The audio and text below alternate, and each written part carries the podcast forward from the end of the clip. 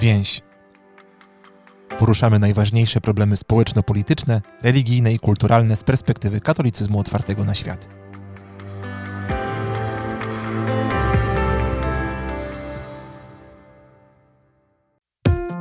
Zapraszam na podcast Zwięźle, w którym komentujemy bieżące wydarzenia. Zwięźle nie zawsze znaczy krótko, ale zawsze aktualnie i na temat. Zapraszam do słuchania. Jakub Halcewicz-Pleskaczewski. Dzień dobry. Rozmawiamy dziś z panią Natalią Bryszko-Zapór, autorką książki Ja tu zostaję. Fenomen Wołodymyra Zełenskiego, która ukazuje się nakładem wydawnictwa Więź. Dzień dobry. Pani książkę można obecnie zamówić w przedsprzedaży na stronie wydawnictwo.więź.pl, natomiast data jej premiery to 10 lipca. Fenomen to coś innego niż biografia. Zastanawiam się, na ile obiektywny jest obraz Zełenskiego, jaki mamy w Polsce. Czy jest on przywódcą demokratycznego świata, czy tylko my w Polsce tak na niego patrzymy? My w Polsce, to znaczy w kraju, który według badań, o których niedawno czytałem w mediach, w kraju, w którym jesteśmy najbardziej antyrosyjskim i proamerykańskim narodem. Czy zatem widzimy wojnę w Ukrainie i samego prezydenta Ukrainy inaczej niż patrzy reszta świata? I czy widzimy bardzo inaczej? Nie, myślę, że w tej chwili nie. Myślę, że może jesteśmy najbardziej, bo jesteśmy najbliżej, najbardziej zdecydowani, tak, najbardziej zdeklarowani, czy też czynimy najwięcej konkretnych działań, konkretnych ruchów. Nie, i Ukraina, i wojna w Ukrainie, i Zełenski w tej chwili przez świat zachodni, z nielicznymi wyjątkami, może właściwie z jednym wyjątkiem Orbana, tak, jest postrzegane bardzo podobnie. Znaczy im kraje, które leżą dalej, oczywiście, gdyby ta wojna, załóżmy, nie wiem, z naszej perspektywy, gdyby ona się toczyła w, nie wiem, Armenii, też mielibyśmy bardzo jednoznaczny stosunek do tego, ale to trochę mniej działa na wyobraźnię, tak? To jest gdzieś, to jest daleko. Natomiast my w tej chwili widzimy tę wojnę prawie jako własną. I to nie tylko z uwagi na naszą historię, doświadczenia z despotyzmem rosyjskim, tak? Ale również ze względu na to, że my znamy Ukraińców, my ich znamy osobiście, pewnie każdy kogoś zna. Czasami mam wrażenie, że pamięć genetyczna jednak istnieje, widząc jak reagują na siebie Polacy, Ukraińcy, mimo że nieraz chciano nas skłócić w ostatnich latach i to czasami używano dość skutecznie tych narzędzi. Ale w ogóle na świecie, w tej chwili na Zachodzie, to jest postrzegane jednoznacznie. Zresztą no, widzimy, że sankcje są wprowadzane kolejne. Może nie są tak wielkie, jak byśmy my chcieli, ale no chcieć, a móc to są troszkę różne rzeczy. To, że Unia Europejska nakłada kolejne sankcje, tak, tym razem już na ropę, to jest coś, o czym jeszcze pół roku temu w ogóle mowy nie było, w ogóle nawet wyobrazić było sobie trudno, że może jakaś tam lekka dywersyfikacja, ale jakie sankcje, no gdzieś to w ogóle nie istniało w przyrodzie. Więc nie, jest postrzegany i Zełenski, i Ukraina w tej chwili jednoznacznie, i to nie tylko w Europie, w ogóle w Stanach Zjednoczonych po miesiącu chyba wojny, czy po półtora miesiąca, już w tej chwili nie pamiętam dokładnej daty, ale był taki moment, w którym Zełenskiego uwzględniono w badaniach socjologicznych opinii publicznej na temat, to chyba było poziomu popularności, no i okazało się, że jest bardziej popularny od Bidena i od w ogóle wszystkich, najbardziej popularny polityk w Stanach Zjednoczonych to jest Wołodymyr Zełenski. Dobrze, a kiedy Zełenski jako taki polityk się narodził w ogóle? No, 2 miesiące niecałe przed agresją miał w Ukrainie 25% poparcia. Co nie było zresztą wynikiem złym, bo w Ukrainie zazwyczaj po 2 latach rządzenia, to było 2 lata tam z jakimś ogonkiem, wszyscy prezydenci tracą i często nawet więcej. Więc to też nie jest jakiś dramatyczny spadek, aczkolwiek biorąc pod uwagę, że on startował i wygrał wybory z poparciem 73% w 19 roku, to gdyby wziąć z jakiego pułapu, do jakiego to spadło, to trzeba powiedzieć, że spadła bardzo ta popularność. I powodów było wiele, myślę, że głównym powodem to jednak była pandemia, która dla Ukrainy była w ogóle strasznie wielkim wyzwaniem. Dla wszystkich była, ale dla Ukrainy w jej sytuacji i wojny, i bardzo niskiego, słabego budżetu, i wyników gospodarczych, i wewnętrznych różnych problemów, to oczywiście było to i zupełnie zaniedbanej służby zdrowia. No właśnie była reforma, w trakcie reformy się zaczynały wtedy i one gdzieś tam były na półmetku mniej więcej wtedy, kiedy zaczęła się pandemia, więc oczywiście było to wyzwanie olbrzymie i myślę, że to był główny w ogóle powód. Zełenski nie był w stanie swojego programu realizować, no bo trzeba było zupełnie co innego robić, ale też działali dosyć chaotycznie i no w każdym razie było dużo różnych powodów. Co się zatem takiego stało przed 24 lutego, że Zełenski był gotowy do roli, którą pełni? Ja myślę, że on do niej był gotowy i wcześniej. Nie mogę powiedzieć tak z tego, ja go obserwuję od dosyć dawna. Właściwie nawet nie powiedziałem od wyborów na pewno, od momentu, w którym wygrał, ale nawet wcześniej. Ja kiedyś mnie zafascynował ten serial Sługa Narodu. Ja od tego momentu zwracam bacznie uwagę na tę karierę. Ja myślę, że on wewnętrznie, osobowościowo, mentalnie był gotowy właściwie zawsze. To jest człowiek, jak mówią jego przyjaciele, narwany w sensie pozytywnym. To było w momencie, kiedy zaczynała się wojna, to chyba był główny jego atut, bo on zaryzykował bardzo. Zgodnie ze wszystkimi protokołami na świecie on powinien wyjechać. Właściwie on nawet nie może, tylko on powinien wyjechać. Władza powinna wyjechać i zarządzać krajem z uchodźstwa. To jest jeden z nielicznych przypadków w ogóle w historii świata, kiedy się nie decyduje na to prezydent czy premier, no w zależności od tego, kto ma, jak jest system urządzony. I myślę, że to, że on został i został absolutnie bez wątpliwości. On to ogłosił i wtedy, kiedy on to ogłosił, było jasne, że on nie wyjedzie. Tak zresztą zatytułowałam książkę Ja tu zostaję, i on tam zostaje, on tam idzie do końca, jestem przekonana. On po prostu tam został. To był ten moment, w którym stało się jasne, że to jest człowiek, który ma ogromną siłę woli i bardzo dużą odwagę. Co oczywiście w sytuacji wojny, to właściwie nie wiem, czy to nie są główne atuty, tak? Wojownika. No bo jakie są główne atuty wojownika? Takie są główne atuty wojownika. Więc to było to. A druga sprawa to była taka, do której on też był przygotowany. To nie stało się tak, że raptem 24 lutego obudził się Zełenski jakiś zupełnie nowy człowiek. Nie. Bo jeśli prześledzić jego życie, jego karierę jeszcze nawet jako twórcy skądinąd bardzo dużej firmy producenckiej, bardzo dużej, bo oczywiście media chętnie, media lubią sensacje, więc jak wygrał Zełenski wybory, to wszyscy napisali komik. Komik wygrał wybory, prawda? Tak było.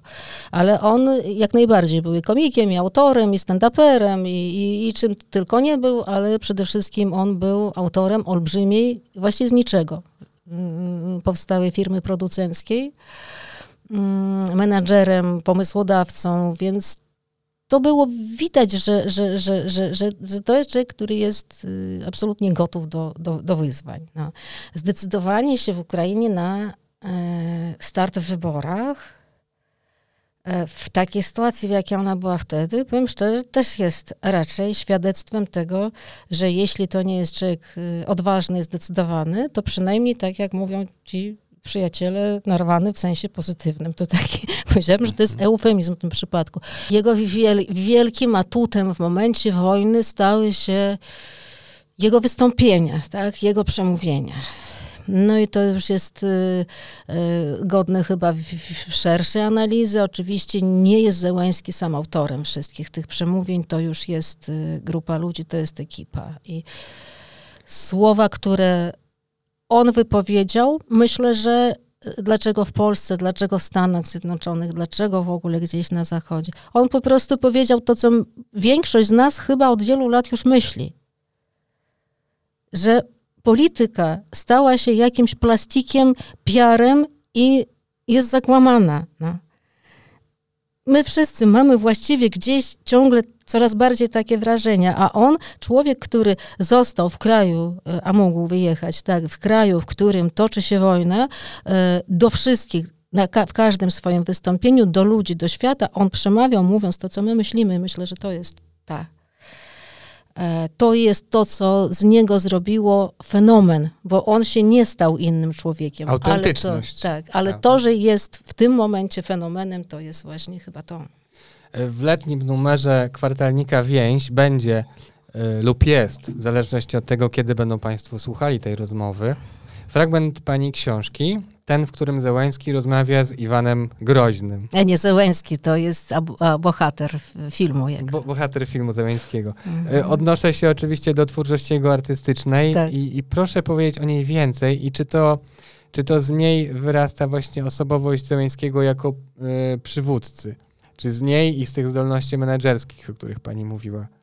Tak, znaczy ja myślę, że akurat to jest trochę na odwrót, tak, że to, co on stworzył w showbiznesie, wyrasta z jego osobowości, no bo osobowość to jakąś tam mamy od początku, z jego osobowości, ale jemu się to udało. On startował w takim, no to Państwo w książce przeczytają, w takim jeszcze ogólnoradzieckim wtedy, już wtedy rosyjskim, ale wszystkie kraje byłego Związku Radzieckiego w tym startowały w takim programie satyrycznym, takie konkursy satyryczne, no to myślę, że więcej nie będę wszystkiego opowiadać, bo to o tym jest w książce.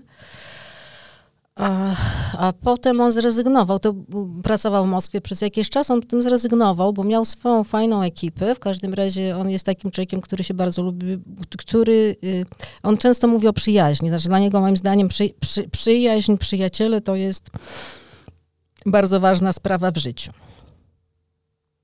Taki nawet trochę, no może trochę bratłata, w każdym razie to jest dla niego priorytet.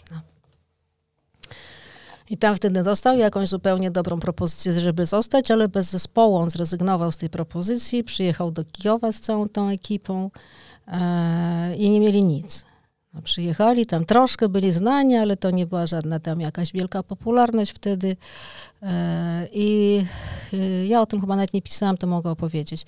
To było tak, że opowiadali gdzieś tam, oglądałam relacje tej ekipy, tych ludzi, to się nazywa Studio Kwartał 95, tej jego ekipy aktorskiej, producenckiej i oni mówili, że no on wtedy cały czas ich zachęcał, no ale jakie macie wątpliwości, na pewno nam się uda, no nam się musi wszystko udać, nie mieli kompletnie nic, on gdzieś tam też o tym wspominał, że on tam im taki trochę kit wciskał, że tak powiem. No i to się udało. Tak, myślę, że ma takie zdolności. Nie powiem, żeby to wszystko się potwierdzało w czasie prezydentury. On się zamierzył na kilka... Miał wizję, którą chciał zrealizować. W tej wizji mieściło się na przykład zakończenie wojny. On chciał przekonać Putina do zakończenia wojny. No jak widać, to się mu nie udało w ogóle. To się nie powiodło, a był przekonany o tym, że mu się to może powieść.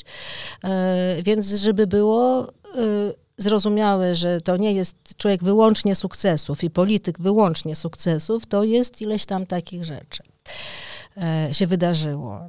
On bardzo często wymieniał ludzi w swoim otoczeniu.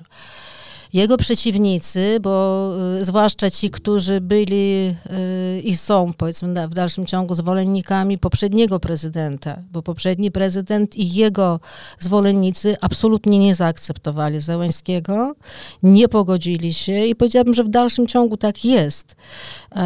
Znaczy coraz bardziej to na przykład zaczyna być widać już teraz, bo w pierwszym miesiącu wojny był taki rozejm, ale już tak nie jest. Mieli mu bardzo wiele do zarzucenia i gdyby pan z nimi rozmawiał na przykład teraz, to oni by panu powiedzieli, wypunktowali wszystkie błędy Zełenskiego. I one były, ich nie było mało. Jedna rzecz, która zdarzyła się, ale świadczy o pewnym jego uporze. On miał w ogóle wizja Ukrainy była taka, wizja pokoju, to była jakby jedna sprawa, że on przekona Zełenskiego, wizja samej Ukrainy była taka, on bardzo chciał modernizacji. On po prostu miał, i jak widać, on w dalszym ciągu tę wizję ma, bo on ciągle, oni teraz już plan Marszala dla Ukrainy tworzą i co więcej przekonali część świata do tego, że trzeba to robić, a taką miał ideę od początku, że to ma być taki tygrys, czy jak on mówił, jednorożec Europy. I niektóre rzeczy się udały, niektóre się nie udały, ale do tego dążył. I tak dążył za wszelką cenę. Czy nie wszyscy się na to zgadzali, niektórzy uważali, że jak on chce remontować drogi, to niepotrzebnie, chociaż drogi były straszne po prostu w Ukrainie i sporo się udało za jego czasów, ale ci, którzy byli przeciwnikami, to znajdowali argumenty przeciw.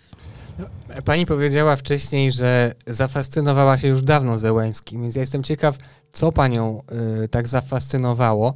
Przecież taka manifestowana autentyczność, bycie bratem łatą w polityce, to nie jest coś, co tak pociąga. Co w nim takiego było, że pani akurat za tym poszła? No zafascynowało mnie, jak powiedziałam na początku, oglądanie tego serialu. Ja w ogóle nie wiedziałam o jego istnieniu, ale przyjechałam na Ukrainę któregoś razu. Ktoś mi powiedział, czy sama trafiłam przypadkiem. Czyli zafascynowała się pani aktorem najpierw? Nie. Znaczy, nie. Aktorem, on jest aktorem dobrym, ale to nie jest oscarowy aktor. Nie. On zresztą sam czasami o tym mówi. To nie jest w ogóle aktor zawodowy, bo on aktorstwa się nauczył na scenie sam. On nie chodził do szkoł aktorskich, on jest, nawiasem mówiąc, prawnikiem z wykształcenia, co nie jest, ma pewne znaczenie, bo teraz znakomita większość jego ekipy się składa z prawników. Ja to przyjrzałam dokładnie i po prostu 1, 2, 3, 4, 5, 10 to są prawnicy. Mnie zafascynował scenariusz, teksty. Przede wszystkim zafascynowała mnie przenośnia, w której jak w kropli wody skupiono, ujęto ukraińskie problemy, głównie przede wszystkim te wewnętrzne, zewnętrzne również, znaczy zewnętrznej od strony Rosji, i o wojnie nie było akurat w tym serialu, ale no, Iwan Groźny i tak dalej, to wszystko są jakby te sygnały, ale też takiego niezrozumienia ze strony Zachodu. Są tam takie wątki, kiedy Międzynarodowy Fundusz Walutowy ma przyznać jakąś transzę Ukrainie. Bardzo długo tam z nią negocjuje, a na koniec proponuje, żeby w zamian za to jakieś tam odpady radioaktywne. No generalnie to nie jest taki stosunek do Ukrainy, o jakim by Ukraińcy marzyli. To wszystko zresztą ma znaczenie. To stosunek Zachodu do tej całej historii przez wiele lat w moim przekonaniu był karygodny w ogóle. I to, że do tego doszło, to, co dzisiaj oglądamy, do wojny, do straszliwego przelewu krwi, to jest w znacznej mierze zasługa Unii, no w ogóle świata, który nie chciał specjalnie się zająć tym problemem. A to, że w Rosji dzieje się to, co się dzieje, było naprawdę widać od dawna. I to 2008 rok, Gruzja, to był ten moment, w którym należało zacząć działać. Ale się tak nie stało. W każdym razie, wracając do tego serialu. I w tym serialu było o tym, co gnębi, co gryzie, co toczy, że tak powiem, ukraiński organizm. I ja może nie będę tego wszystkiego opowiadać, ale jedną z tych bolączek, największą chyba ukraińską, była ta taka patologiczna, patologiczny system, układ, nie wiem, zależności oligarchiczno-biznesowo-gospodarczo-politycznych. Korupcja. Korupcja jest wynikiem tego.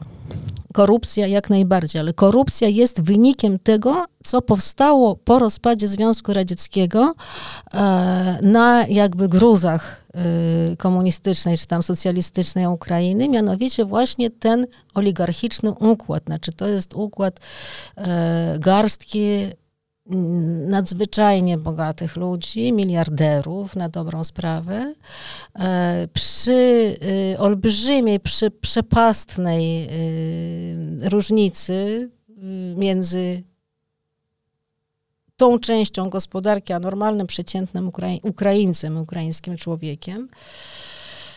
I wpływ tych oligarchów, znaczy jakby nikt nie ma nic przeciwko wielkiemu biznesowi, to jest jasne, tylko że ten wielki biznes funkcjonował tak. Po pierwsze, on miał olbrzymie, decydujący właściwie wpływ na politykę. Inwestował w partie polityczne, w poszczególnych polityków, w kandydatów, no właściwie wszystko. To jedna z najważniejszych struktur, która w zasadzie była obecna wszędzie, w gospodarce, w polityce, a druga sprawa to jest szara strefa, która dzięki temu powstała i stąd ta korupcja, bo korupcja właściwie powiedziałabym jest skutkiem, a nie przyczyną. No to oczywiście można dyskutować. A wracając do Zełenskiego, czyli był film. Ja jeszcze, przepraszam, ja tylko skończę. W każdym razie właśnie był film i to w tym serialu zostało tak znakomicie ujęte i tak pokazane w sposób, nie wiem, komediowy, ale właściwie poważny. No, śmieszny, ale poważny. Gagów mnóstwo, ale rzeczywistość właśnie taka akurat dokładnie była i ona była raczej do płaczu. Dlaczego w ogóle ważne? I to mnie od tego się zaczęło. Potem już widziałam, jak tam kampania się rozwijała i on startował, no i tak dalej, więc obserwowałam. Natomiast już jako prezydent Zełenski, on jak szedł do wyborów, no to on szedł na fali popularności tego serialu. W serialu ten prezydent z narodu, który tam był głównym bohaterem, miał zwalczyć ten oligarchiczny układ. Oczywiście ciężko szło, bo on był za silny, znaczy układ był za silny, pojedynczy Czech za słaby, ale w którymś momencie odnosił jakieś sukcesy. Więc Zełenski do wyborów siłą rzeczy szedł z programowym zadaniem. W końcu to obiecywał każdy kolejny prezydent, każda kolejna władza, że zmieni ten system oligarchiczny, zwalczy korupcję i tak dalej. Nikomu się to nie udało. I on się z tym zmierzył. Zmierzył się i to było w ubiegłym roku. Pod koniec ubiegłego roku powstała ustawa, która miała odsunąć tych największych od polityki i od mediów. A to jest istotne, że oni jeszcze na media wszyscy, bo oni wszyscy mają media. Ten oligarchat steruje praktycznie mediami. Media są nie najgorsze, tam jest bardzo duża wolność słowa. No niemniej jednak wtedy, kiedy jakieś tam się promuje czy lobbuje różne rzeczy, to tak. I powstała taka ustawa pod koniec zeszłego roku, która to się miało dziać w tym roku. No w tym roku chyba się nie wejdzie. To w życie nie zacznie, ale zobaczymy jak dalej. I to muszę powiedzieć, że też może Don Kiszoteria, bo nie wiemy jak by się to zakończyło, kto by był górą w tym starciu, ale to jest dość imponujące, bo namyślić się w Ukrainie na to, żeby na starcie praktycznie ze wszystkimi oligarchami, nie z pojedynczymi, bo z pojedynczymi to on od początku, tam różne rzeczy się działy, tam było, ta burzliwa była ta prezydentura, ale ze wszystkimi jako po prostu ze zjawiskiem, to naprawdę trzeba być już, no nie wiem, narwanym, tak, co najmniej tak. Jeśli była fascynacja, to dobrze, że powstała z tego książka. Ona powstała w ekspresowym tempie, co na pewno dla pani też było jakimś wielkim obciążeniem. No, było wysiłkiem, tak. No, bardzo dużym wysiłkiem, ale ja nie będę narzekać. No, chciałabym, żeby było. Fascynacja nie jest taka, znaczy to nie jest fascynacja w sensie uniesienia, tak? Że to ja nie patrzę na Zełenskiego wyłącznie przez różowe okulary. To tak nie jest. Mam nadzieję, że książka to potwierdzi, bo ja o tej prezydenturze pisze i o jego krytykach, i o argumentach, i o różnych rzeczach i mam nadzieję, że to będzie jasne. W każdym razie czytelnik musi ocenić albo przyjrzeć się. No ta książka jest właściwie taką najnowszą historią Ukrainy. Książka została zapowiedziana jako analiza, ale ja się nie całkiem z tym zgodzę. Ja może analizuję wydarzenia jakieś poszczególne, ale na pewno nie jest to analiza fenomenu w całości Zełenskiego, absolutnie nie. To też poczekajmy, jeszcze nie jedna analiza powstanie i na pewno kiedyś powstanie taka, która będzie najbardziej podsumowująca, tak? Ja już pewnie nie dożyję tego, ale kiedyś tak będzie. Ja jednak traktuję to jako zapis chwili. Wydaje mi się, że to jest zapis chwili, bo w tej chwili się dzieje wiele. Pisania o samej biografii Zełenskiego trochę było, bo ona by była sobie w chmurach w ogóle, gdzieś w jakimś zawieszona, w jakimś sobie amuzą, tak? Dlatego daje to tło i dlatego jeszcze daje tło.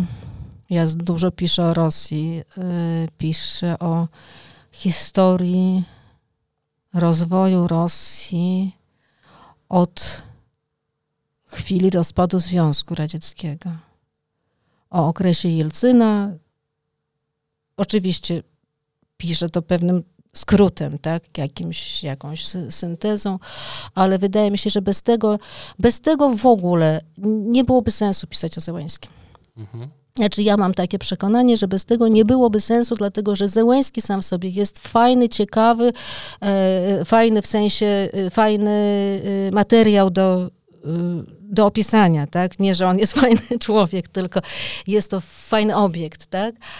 Jako osobowość, jako osoba, ale nie byłoby tej historii i nie byłoby Zełenskiego jako męża stanu i nie byłoby fenomenu Zełenskiego w tym sensie, w jakim ja o nim piszę, gdyby przez te 30 ostatnich lat nie stało się tak, że dwa największe kraje i dwa filary, tak, byłego Związku Radzieckiego, Rosja i Ukraina, nie poszły w absolutnie skrajnych kierunkach i nie musiały. Putin powiedział w którymś momencie, że do tego, co się teraz dzieje, nie pamiętam jak to było określone, w każdym razie jakby do tej wojny, do tej konfrontacji.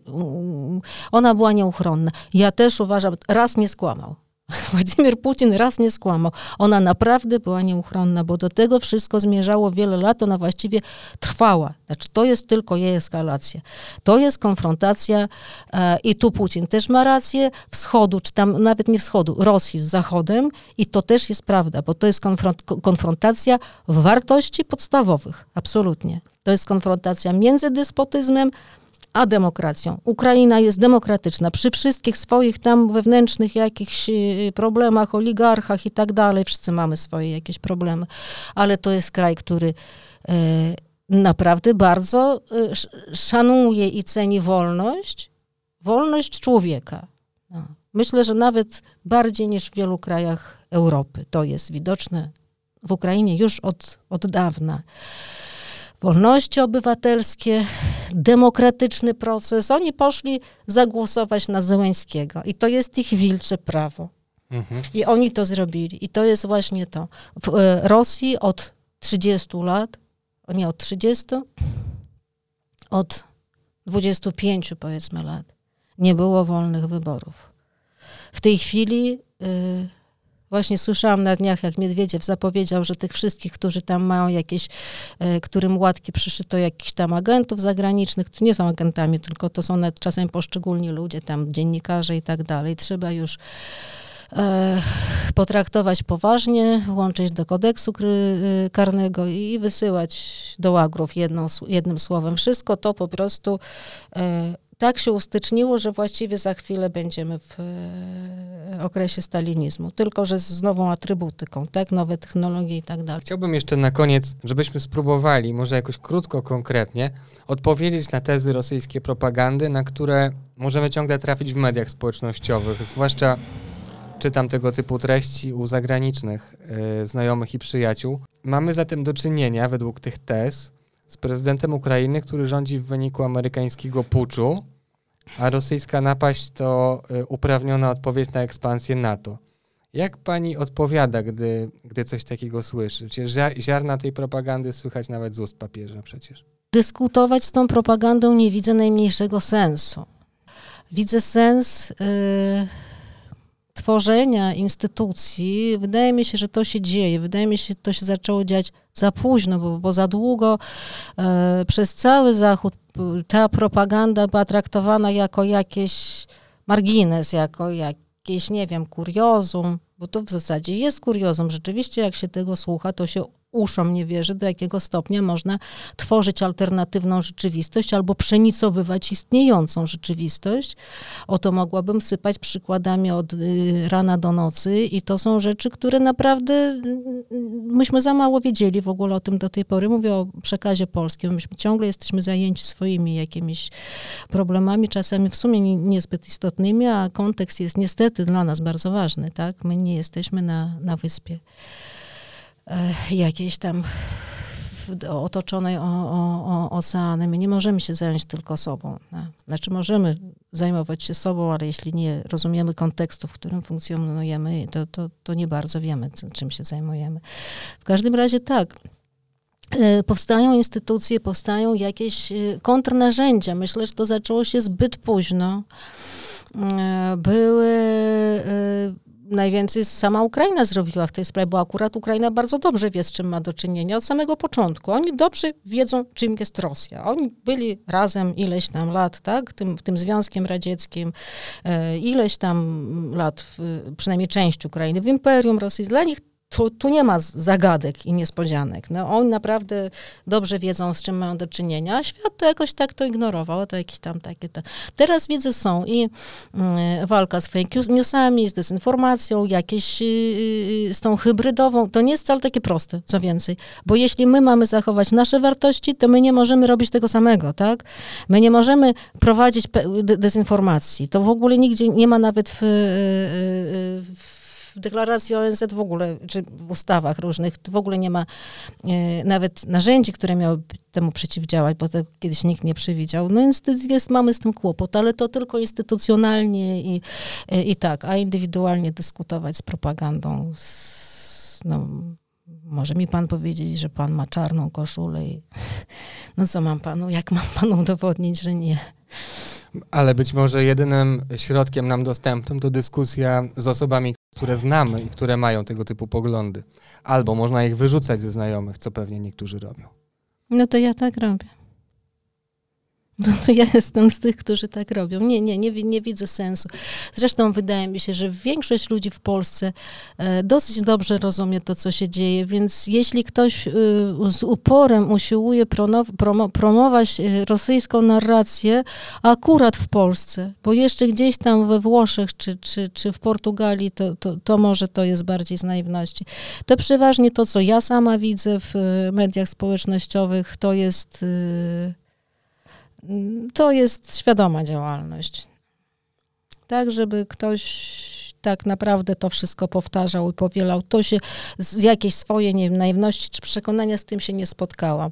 A jakieś tam elementy, no to tak, to oczywiście, że można podyskutować. No powiem szczerze, że w ostatnich miesiącach nie miałam na to czasu. Dzięki temu, że państwo poprosili mnie o napisanie tej książki. Na dyskusję w mediach społecznościowych absolutnie mnie już nie starcza czasu. Może kiedyś do tego wrócę, ale myślę, że więcej też można o tym pisać. Jeszcze ja już na koniec tylko chciałam do jednego wątku, to jak tutaj się do pana wybierałam, to sobie obiecałam, że nie zapomnę wrócić, mianowicie do Rosjan. Tych Rosjan, którzy są przeciwni. I oczywiście wojnie też, ale w ogóle totalitaryzmowi, w ogóle tej drodze, którą Rosja poszła w ostatnich latach. Oni są mniejszością,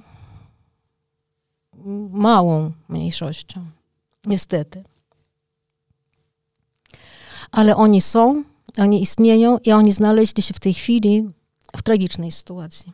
W sytuacji absolutnie tragicznej. Ja bym chciała, żebyśmy o tym pamiętali, bo my skupiamy uwagę na Ukrainie, na Zełenskim, co jest oczywiste w ogóle w przestrzeni media. Trochę nam opowiadał o ich sytuacji Marek Radziwon, który był naszym gościem kilka tygodni temu. Marek na pewno mniej więcej właśnie tak myśli jak ja. Tak. On powiedział też, że wielu z nich po prostu wyjechało i już ich tam nie ma. Ale ci, którzy tam zostali, oni są w sytuacji, ci, którzy wyjechali, też są w sytuacji dramatycznej, bo oni nie wyjechali z własnego, tak, z chęci, woli i tak dalej, tylko wyjechali w czasie sytuacji, która wszystkich do tego absolutnie zmusiła, im groziły najcięższe możliwe represje. Ale ci, którzy zostali, a są tacy, którzy zostali, ja takich ludzi znam całkiem sporo. Marek był w Moskwie dyrektorem instytutu, troszkę wcześniej, ale mniej więcej w podobnym czasie. Patrzę, ja nawet staram się z nimi tam na żadnym Facebooku nie komunikować, bo nawet się boję, że to może być, to już samo, że im zaszkodzi. Tak, może im zaszkodzić, ale zaglądam i widzę, jaki jest stan ducha tych ludzi i ja myślę, że nikomu nie życzę przeżywania takiej sytuacji w swoim własnym kraju. To jest, gdzieś ktoś napisał, nie pamiętam na temat, tam jakiś chyba Newski Prospekt zamknęli całkowicie dostęp do niego 9 maja, wtedy, kiedy jest Dzień Zwycięstwa. I ktoś tam komentował, ktoś napisał, oj, to jest tragedia. A ktoś odpowiedział, nie, to jest święto, a tragedię to już mamy od dawna.